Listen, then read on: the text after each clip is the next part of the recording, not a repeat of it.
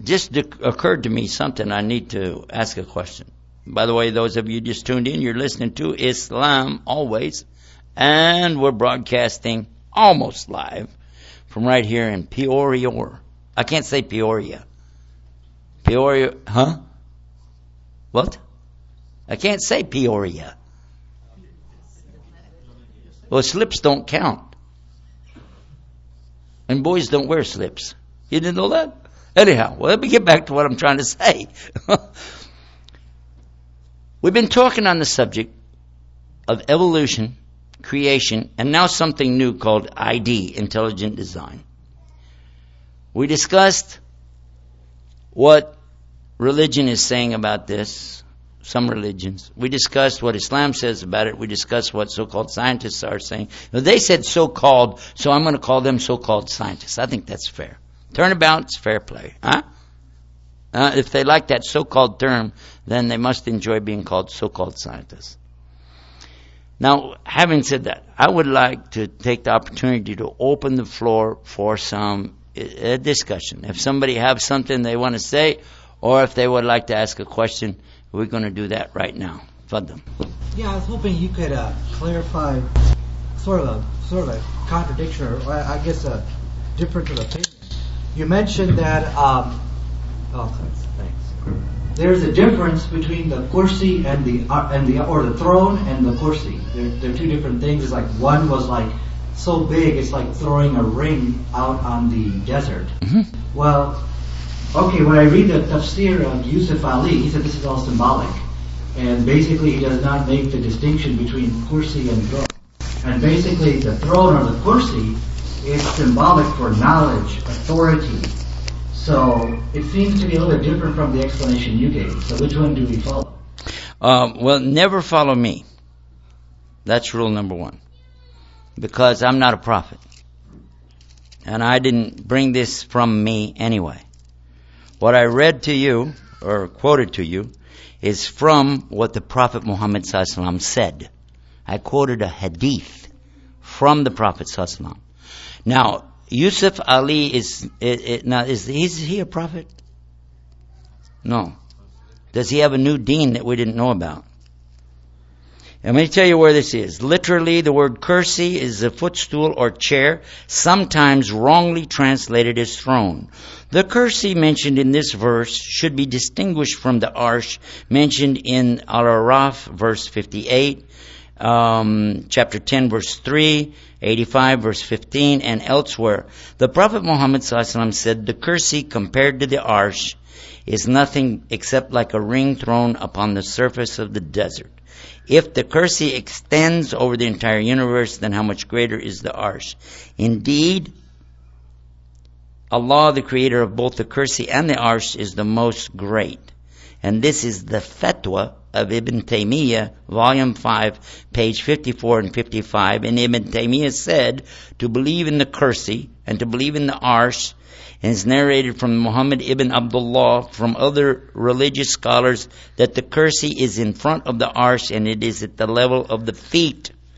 Narrated, next one, Abu Huraira radiallahu anhu that the Rasul sallallahu alayhi wasallam said, ordered me to regard the zakat the revenue of Ramadan, and he talks now about the value of reading Ayatul Kursi to keep the shaitan away. All of this is in the book of Ibn Taymiyyah's tafsir. Now, with regard to Yusuf Ali, Yusuf Ali in his own work, I don't know which one you have, but he clearly states in there that he's not a scholar of Islam, he's a scholar of Greek and Roman history and mythology.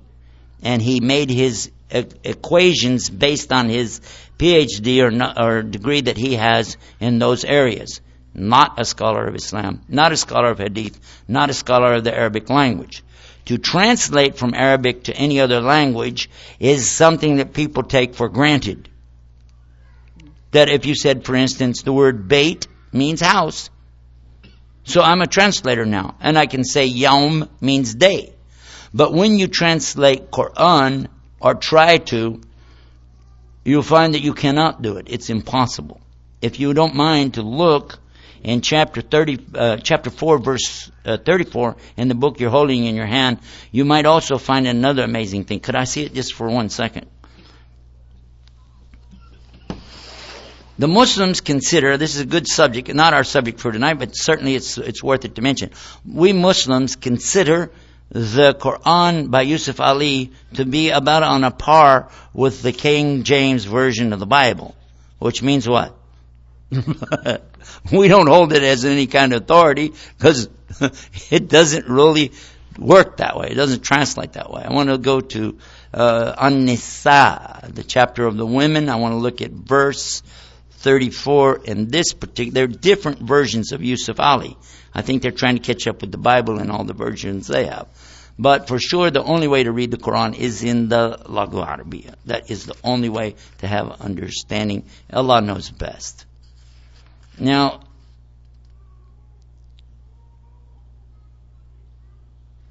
oh my God, this is another one. Uh, in one of the Yusuf Ali translations, it, it says here, that when there, when you see disloyalty or ill conduct on the part of the women, admonished them, refused to share their beds, and scourged them. Scourge is to beat somebody to the level of ripping their skin off. This particular one says spank them. Do you know what that's a translation of? What word? Wadribuhuna. Daraba. Daraba. And if you'd like a reference for that, I'll share with you that you can go to Surah 14, uh, Ibrahim, and it says, Alam tara kaifa daraballahu methla. What does that mean? Have you not thought about how Allah daraba you? And then it says kalimat which means a, a good saying, or a good tree. Now, I want to know which one did Allah hit you with or spank you with, the tree or the word. And in fact, it doesn't mean that. It means to cause somebody to reflect on what's being presented. And so this much better fits the description here of you admonish them or tell them, you see, and then you leave their beds, meaning this is a period of time, and then finally make it real clear to them. But if you said beat them up, that's kind of tough because that's the same verse that starts out by saying you're the one to protect her. You're not a very good protector if you're out there beating her up. And it's in the same verse. So based on that, I'm going to tell you that I never accept anything in English unless I already know that's the equivalent from the tafsir in the Arabic. And I don't know a lot of that, so I go to the scholars and sit with them. But I'm not satisfied with just going to Egypt, which most of the scholars that I met in the beginning, a, a lot of them are from Egypt. But I also go to Saudi Arabia. But I'm not satisfied there either. And I want to go to Maghreb because they have the oldest university. I know you think that Cairo's got Al Azhar, but they got a real old, old, old one in Fez, and I went there. And for sure, they got knowledgeable people there. And then I'd go to Pakistan, because I have some of my best teachers in Pakistan. And when I get all through, I always get a consensus, because the good scholars don't have different opinions. Not really. The small thing, can I put my hands here or here? Okay, I'm glad you showed up for Salat. I don't care where you put your hands. I'm glad where you put your feet. Right here in the masjid when you prayed. You know, and that's what the real scholar said the same thing. Don't get into that. So when we talk about the Quran, the Quran is really, really clear in Arabic. But there are some verses of the Quran that Allah speaks about and I'm not going to read it from Yusuf Ali's. I'm going to tell you what I got from, these are scholars who did the one I'm holding my hand. They said in the beginning, this is not a translation because you can't translate it, but they translated the tafsir of the Quran. And that's what I'm reading to you now. In regard to Al Imran, verse 6, is it 6, 7? It says, Who Allah? He is the one who sent down to you, Muhammad, the book that means this Quran. In it are verses that are entirely clear. And they're the foundations of the book. And that's where we get the farida from, what's fard, what's the hudud, the punishment, etc.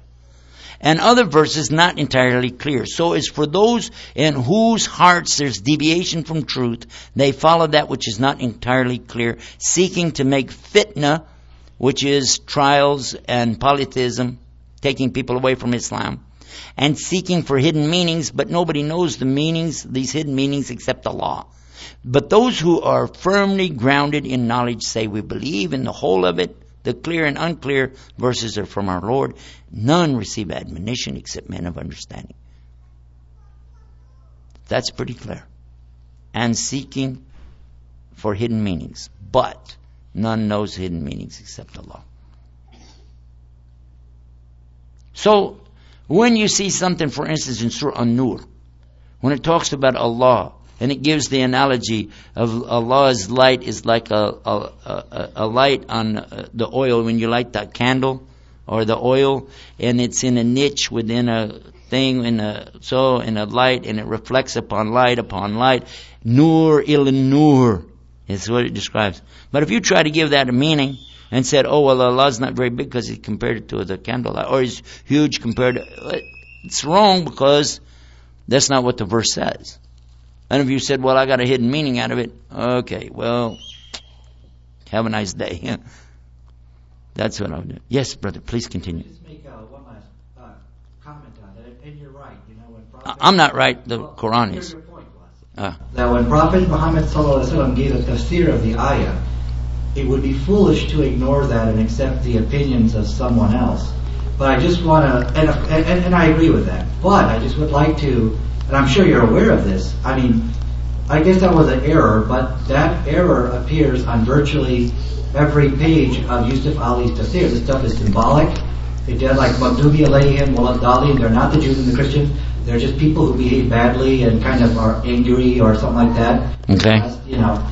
But I, I don't know if you're aware of this, but Muslims, at least our elders here, this was our year, was the Yusuf Ali tafsir of the Quran, and pretty much if we were to accept your view, which I think is correct, pretty much what we've been learning for the last 20 years was was inaccurate information. Hey, check this out. How about what I was learning for 48 years before I found Islam? Duh. I thought God was three in one wrapped up in the same package. Alhamdulillah, Allah guided us. Always say alhamdulillah when you get some guidance, man. But I would like to refer to what you said about that. That's also in authentic hadith that the Prophet ﷺ was asked by his Sahabi, who are the Maghdubi alayhim? Who are the ones that have Allah's anger on them? And he said, Al Yahud. And they said, then does that mean that the Dalala, the Daleen are the Christians? And he said, who else? That's one hadith. The other one just gave him the whole thing the same way. But now I want to share with you something. I want you to think about this. This is reality. This is what we saw on TV after 9-11. And think, what does it mean? We won't, won't talk about what something means here 1400 years ago just yet. We'll come back to it. In reality of what just happened, 9-11, a journalist wants to make a nice show. I don't blame them. That's how they get paid. They brought a priest from the Catholic Church, and they bought a rabbi from the Jewish temple, the synagogue. And they asked him about 9-11. So many people killed, so many people died, and horrible thing, these buildings falling down, and of course they showed it again. Give them another chance to show the same footage over and over and over. These two buildings going down, smoke going everywhere, people dying, screaming, and you know, all that. And they said, so is there really a God? And both of them are going, Yes. Well, is God good? I mean, how does something like this happen? Then they focus on the Catholic priest and they said, What about God? Is he good? He said, God is love. Okay, yeah, we got that. You know, Baptists do that too. Said, so, uh, did God do this? He said, no, no, God is good. God would never do this. Okay. So the man asked him, journalist asked him, then who did do it? It did happen. He said the devil did it. Well, for the Muslim, that's like, that's stupid. Because we don't have this idea that the devil is having all these powers and that he's controlling a part of the universe and God's trying to knock him out. We don't have this Darth Vader Star Wars concept of the good force and the bad force, and we don't have that. There's only one force. La hawla wa la quwwata illa billah. There's no might or power, glory, majesty anywhere, anytime, any place except Allah. There's not two. This is not like the yin and the yang of the Taoists. You ever see that black thing looks kind of like a teardrop and a white teardrop hooking into each other? That's the symbolism for the duality of God. And by the way, I've seen some Muslims wearing that in rings and necklaces, not knowing what it is. You really need to be careful with stuff like that. I don't think Allah is going to be too happy about it. Now, when we, as Muslims, look at a subject like this, then we have the responsibility to realize that Allah didn't leave us without a guide. He sent this message through the most trustworthy source, which is Muhammad sallallahu alaihi wasallam. And if Muhammad sallallahu starts to go out on his own and say anything that Allah is not happy with, He tells him straight up in the Quran. Read Surah 66, Surah At-Tahrim, and He's really clear on this. Allah speaks harshly at him and said, Who are you to make haram something I didn't make haram? The halal and haram, Allah wants that for Himself. You stay out of that area. And He was tough on him. And then once when Prophet Muhammad wasallam was talking to some non-Muslims and trying to get them to come to Islam and explain it to them. You know what happened? A blind man came up to him. It was already a Muslim. And he wanted to ask him a question. Prophet Muhammad Sallallahu turned away from him frowning because he didn't like to be distracted from giving dawah to these people. But that's when Allah subhanahu wa ta'ala revealed the verse, Abasa wa tawalla anjahul ama. Yes? Is that how it is? He frowned and he turned away from the blind man. And then Allah chewed him out again and said, How do you know that this man couldn't take some benefit from you? And who are these guys? Talking about uh, these people that he's trying to give the, the, the dawah to. They're not Muslim. This is the Muslim. Take care of him. And also in the Quran, Allah subhanahu wa ta'ala tells the Prophet about the subject of giving dawah in general. And we were going to talk about dawah, so I'll bring it up now. And that is that you give the message and then you're done. Don't think you're going to stand there and guide the people. Because you won't. Because Allah said it real clear. You don't guide who you love.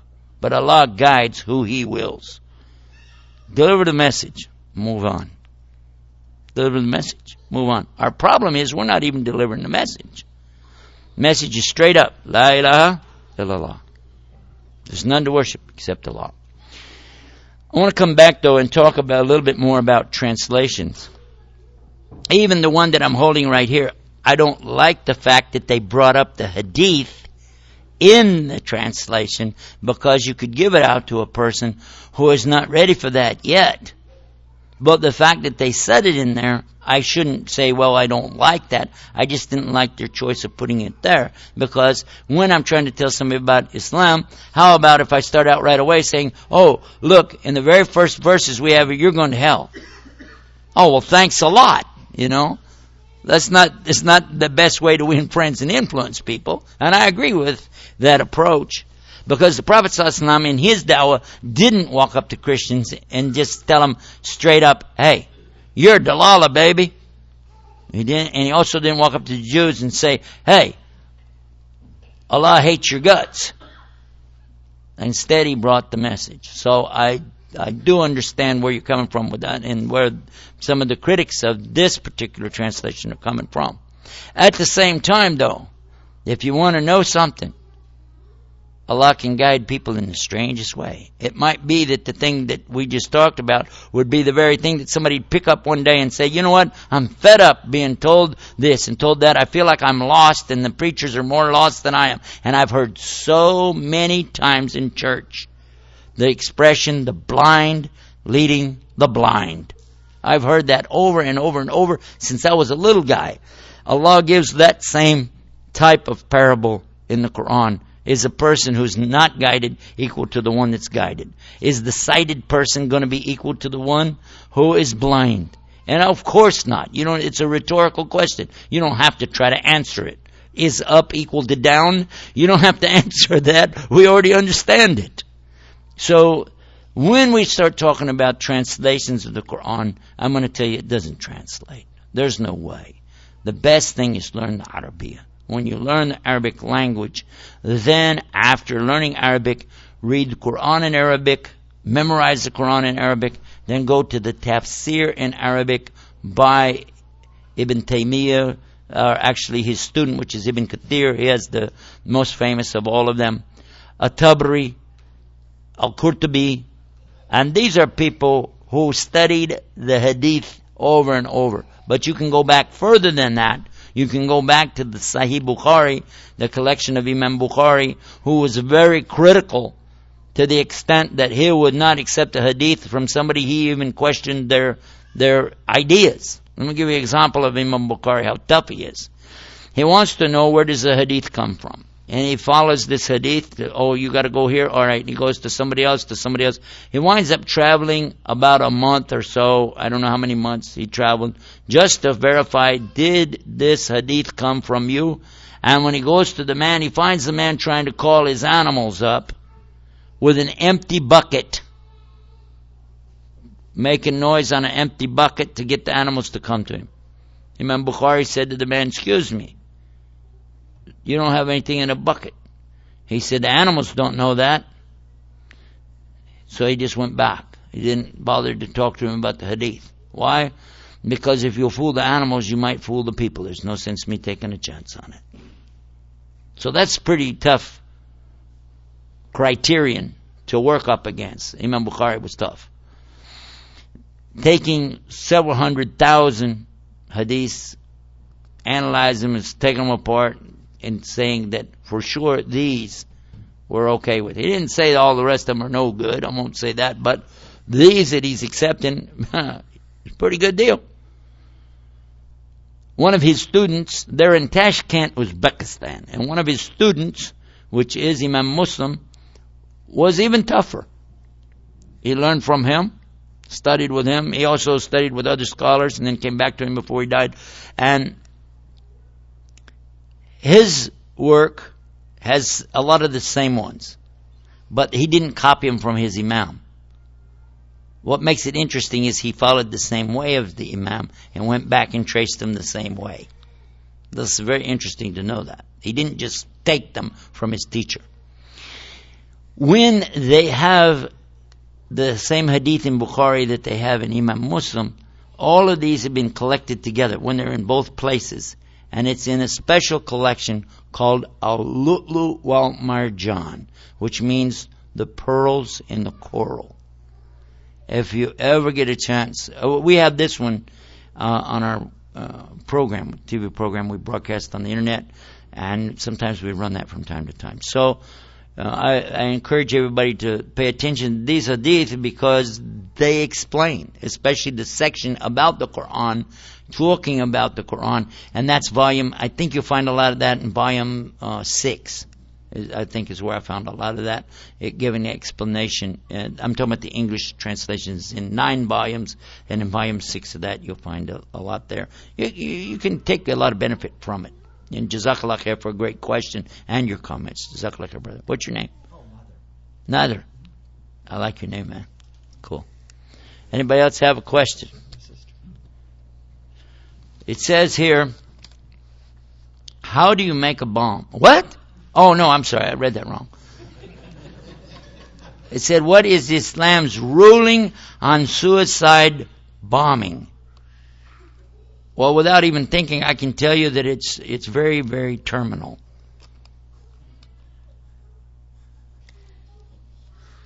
Basically, after you do it, there's no reason to discuss it. but suicide, okay, first of all, let's take the word suicide. Is it permitted in Islam to commit suicide? Ever? Never. So that word automatically cancels out the whole statement. Somebody commits suicide, that's it. If you just said, what's the ruling on bombing, which is a better question, it's also forbidden to kill people in Islam, except in the case where it's been ordered by Allah. It's absolutely forbidden to kill people. It is, except when it's ordered by Allah. Next, it's also forbidden for Muslims on any subject to take the law into their own hands. It's never permissible for you or I to suddenly decide, well, I'm just going to do this or I'm going to do that. Here in the West, if you're in your home, in your home, asleep in the bed or in some part of your house, somebody breaks in and they start robbing your house. If you shoot that person and kill them, there is nobody to testify against you, is there? You killed them. All you got to do is say, This guy came at me, scared me, I thought he had a gun, and I shot him, and what will happen to you? Nothing. According to Islamic law, though, that's wrong. He broke in, that's wrong. He shouldn't have broke in, but you don't have the right to kill him. Unless he does try to kill you or something like that. Of course, you can defend yourself.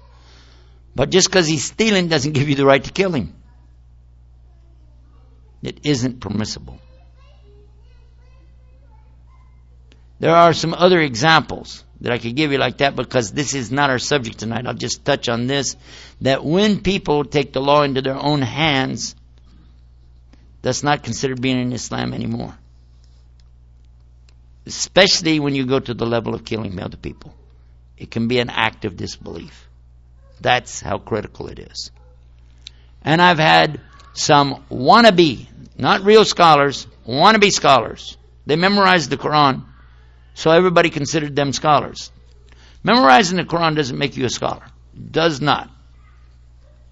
There are a lot of people who memorize the Quran today that cannot give you the tafsir of a single ayah. So that in itself doesn't make them a scholar. It makes them a qari, a reciter. That makes them a hafiz, a preserver. But it doesn't make them an alim, a knowledgeable person. From the knowledgeable people, I heard from all of them the same exact thing over and over and over. No Muslim has the right to take the law into his own hands and just suddenly declare a war against this, a war against that. But every Muslim has the right and obligation to defend his property.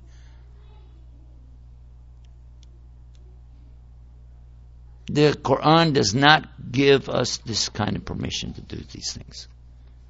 It doesn't.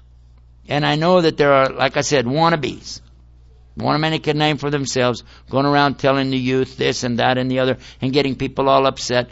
But one of the things that Allah is very, very clear on this subject. This is not an option. Allah tells us that He is the one who created us and what we do. And Allah subhanahu wa ta'ala makes it clear to us that this life is a test and what does He want from us more than anything else in this test that we go through? Does he want us to give in to violence?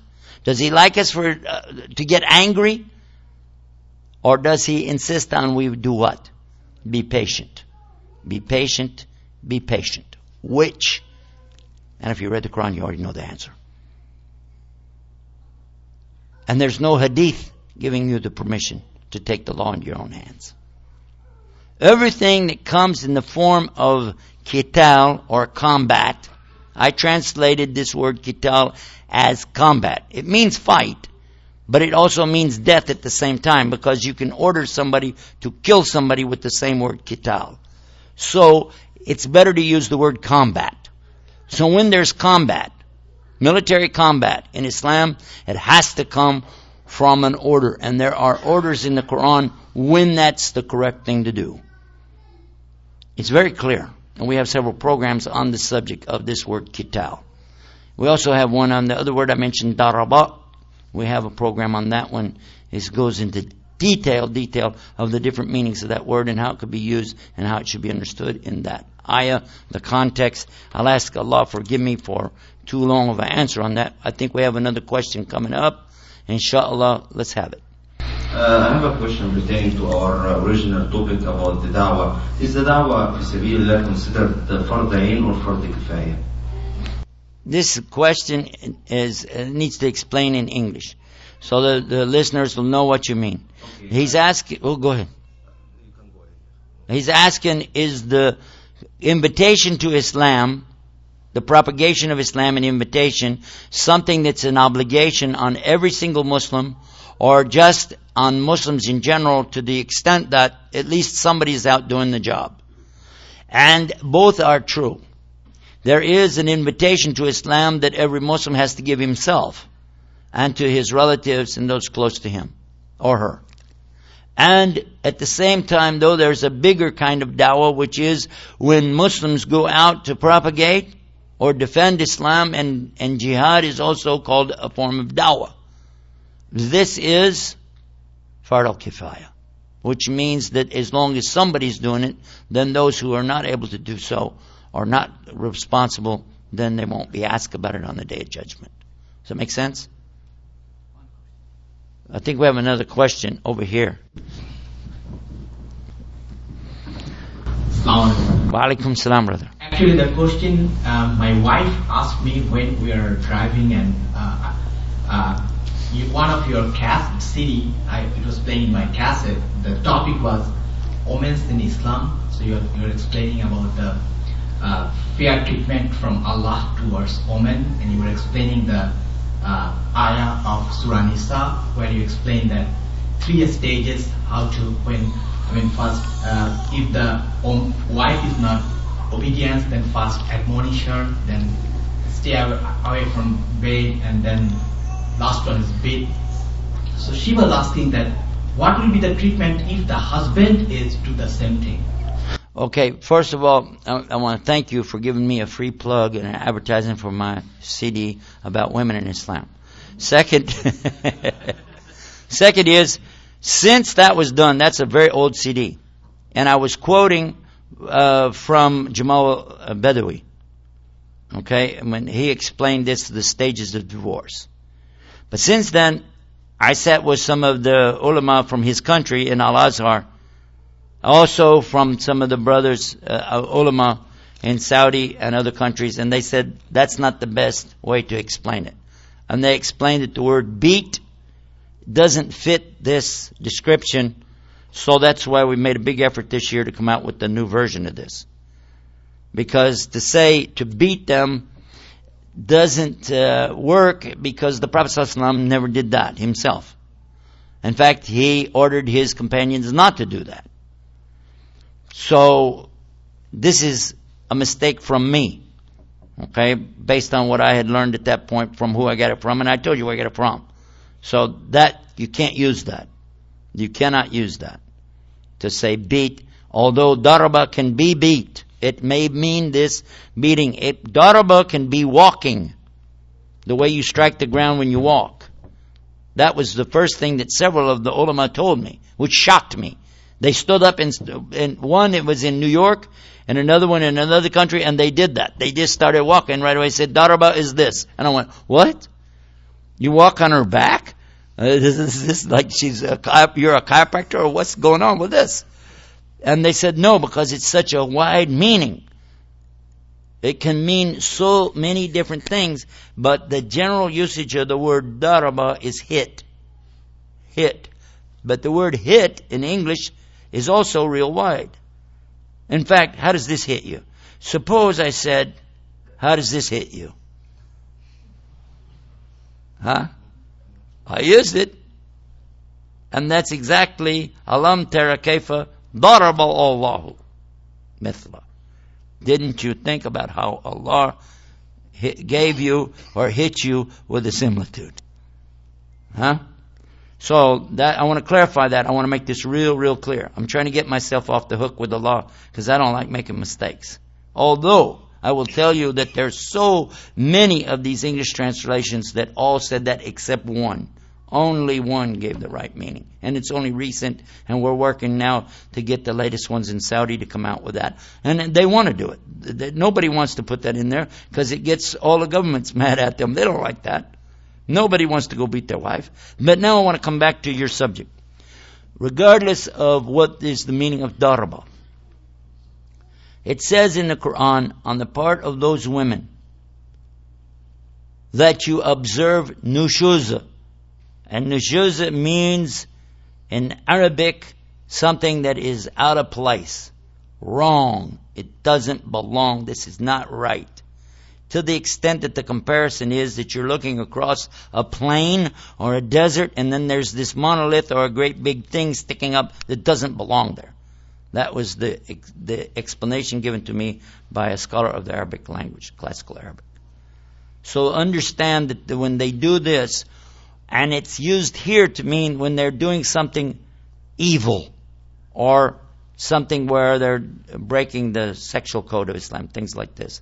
Then in this case, admonish her, leave her bed, وَضُرِبُهُنَّ And actually it says in very clear in one of the meanings of translation that this actually means to go back and have sex with her.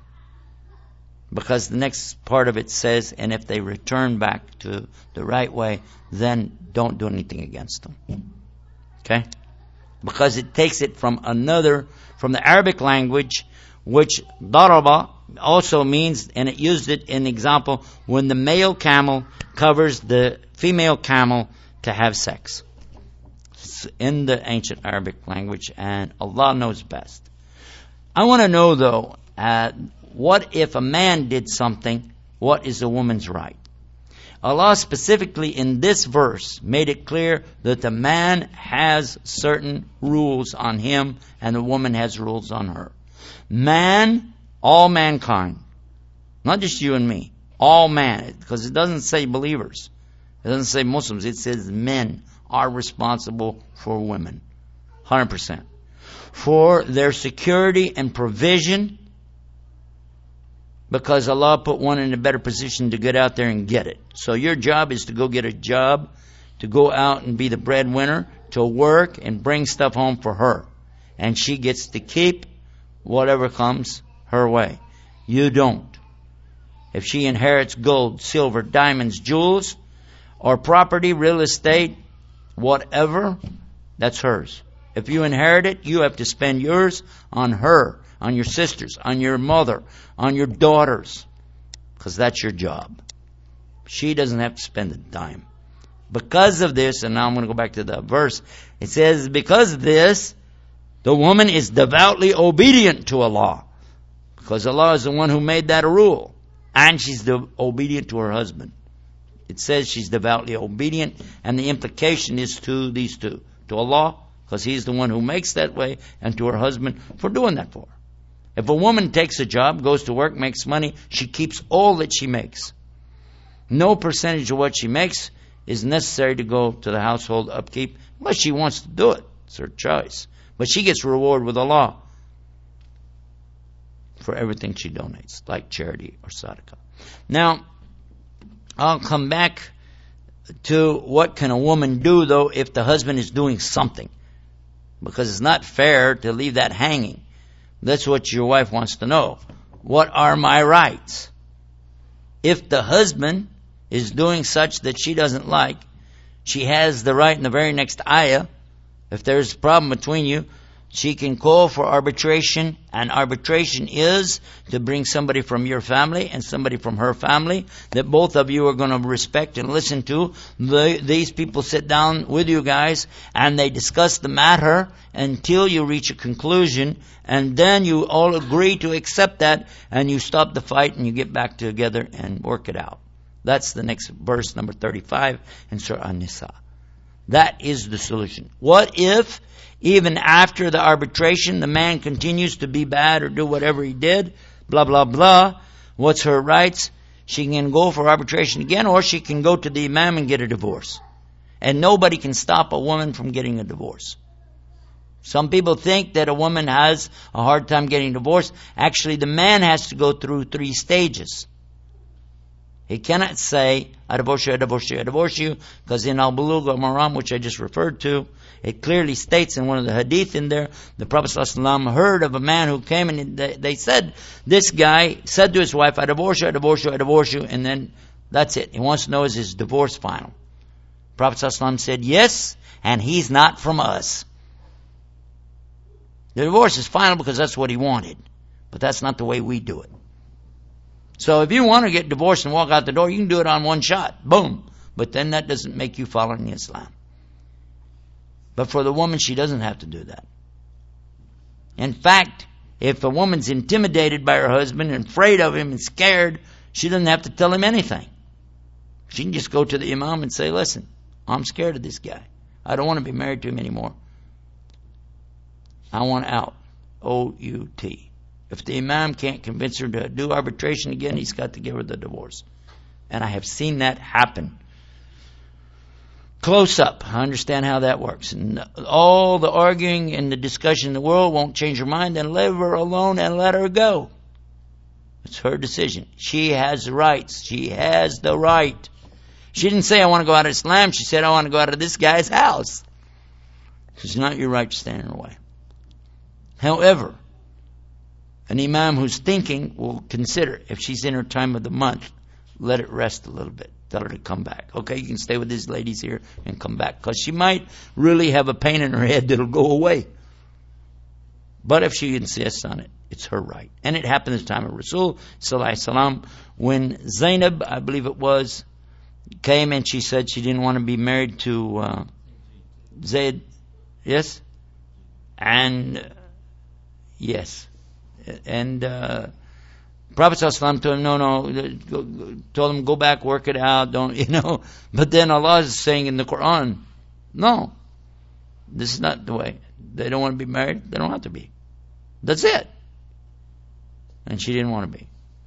So, we don't have that right to do such things as that. Next question is? Actually, it's a comment. Uh, you can uh, to uh, يعني, uh, what you just said. It's in Surah An-Nisa as well, ayah number 128. Okay. If the man is the one who's causing the trouble, what does the woman say? And Allah subhanahu wa ta'ala started it the same way that He started it for the man. In ayah number 128. Read it. You got it right there. But I don't have the English translation of the meaning. Oh, well, give us the Arabic. وإن امرأة خافت من بعلها نشوزا أو إعراضا فلا جناح عليهما أن يصلحا بينهما صلحا والصلح خير. وأحضرت الأنفس الشح وإن تحسنوا وتتقوا فإن الله كان بما تعملون خبيرا. ولن تستطيعوا أن تعدلوا بين النساء ولو حرصتم فلا تميلوا كل الميل فتذروها كالمعلقة وإن تصلحوا وتتقوا فإن الله كان غفورا رحيما These two ayahs are in uh, toward the end of Surah An-Nisa, about three quarters of the way. And the first one says in English, and if a woman fears cruelty or desertion on the part of her husband, then it's not itham. There's no sin on her. Or both of them, if they make terms of peace between themselves. Making peace is better. And human inner selves are swayed by greed. But if you do good and keep away from evil, verily Allah is ever acquainted with all that you do. Next verse. You will never be able to do perfect justice between wives, even if it is your strongest desire. So don't incline too much to one of them by giving her like more of your time or more provision.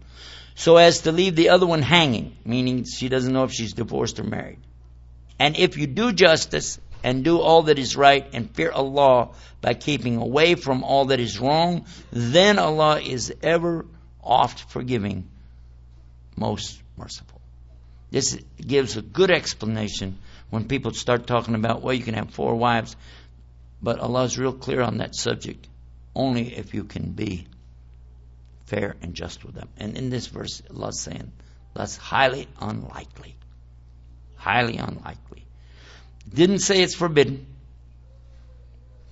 but it's not real practical. And especially, by the way, today, in non-Muslim countries. I never recommend that anybody should do such a thing as that because then you can't give her her rights. The second wife doesn't get the same rights. Does she get the same treatment as a full wife? No. Social benefits? No. Insurance or whatever you had at work? No. She would not be first class citizen. She'd be second class or lower.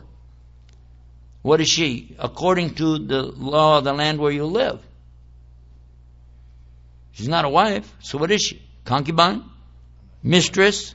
Girlfriend? Prostitute? I mean, none of those are acceptable terms to us as Muslims.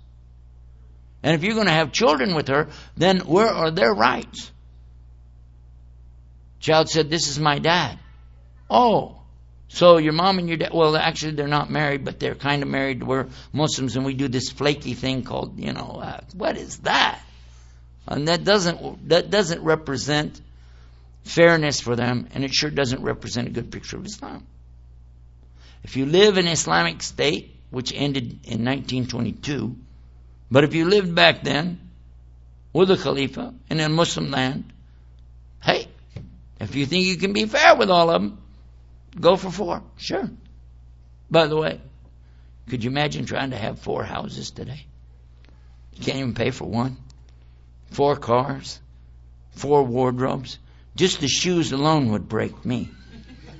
Alhamdulillah. You've been listening to Islam tomorrow and Islam yesterday and Islam always. Chat Islam. We got a lot of websites out there, by the way. Just go to Islam Always. You can find everything over there. If we got any other questions? Anything? I think we got one. Want to come to the microphone real quick over here? Take another question from our brother. What's your name, brother? Sadiq. Sadiq. What does Sadiq mean? Tell us. Uh, I guess it's the truthful. No. No, it means the one who verifies the truth. Sadiq is not Siddiq. Siddiq is the title given to by Muhammad to Abu Bakr. When Abu Bakr radiallahu anhu confirmed everything that the Prophet says, he confirms it and confers it. Sadiq, Sadiq, Sadiq. They became a Sadiq. If anyone dies in a state without doing any jihad, he dies in a state of hypocrisy. So, does this refer to all? okay, the the hadith you're mentioning is is in what collection? Uh, I read in this book, uh, Mashari al Ashwaq. That's a book. Actually, the hadith that you are mentioning is missing a little piece. It's Yeah, uh, microphone. The hadith, as you mentioned, is, is missing a little piece. It says, whoever didn't perform jihad or his self didn't talk to him to go into jihad. Okay, so a person might die without performing jihad, but at least if he didn't never had the desire, then he is in a state of nifaq. Yes. The word nifaq, by the way, for our listeners that are not familiar with Arabic, this means hypocrisy. A hypocrite. And a hypocrite is like one of the worst things that you can be in Islam. There are degrees of nifaq and different conditions of nifaq, and the Prophet ﷺ spoke about this subject, and I have a book it's called The 30 Signs of the Hypocrites. And I was doing that when one Ramadan every day, taking one one of these for one of the days. Until I realized as I was going through it, I said, too much of what I'm saying here sounds like me. I'm going to change the subject and go to something else. But for sure, anybody who doesn't want to do jihad, doesn't have any desire for jihad, is what you're talking about. This means he doesn't really care about striving in the path of Allah subhanahu wa ta'ala. And I think you So it could apply to any of the definitions you mentioned. No, this particularly talks about combat. This can only be combat because nobody's going to try to give two meanings to this. In Islam, we don't play a game where, oh, you know, up can be down and down can be up, right can be left. We don't do that.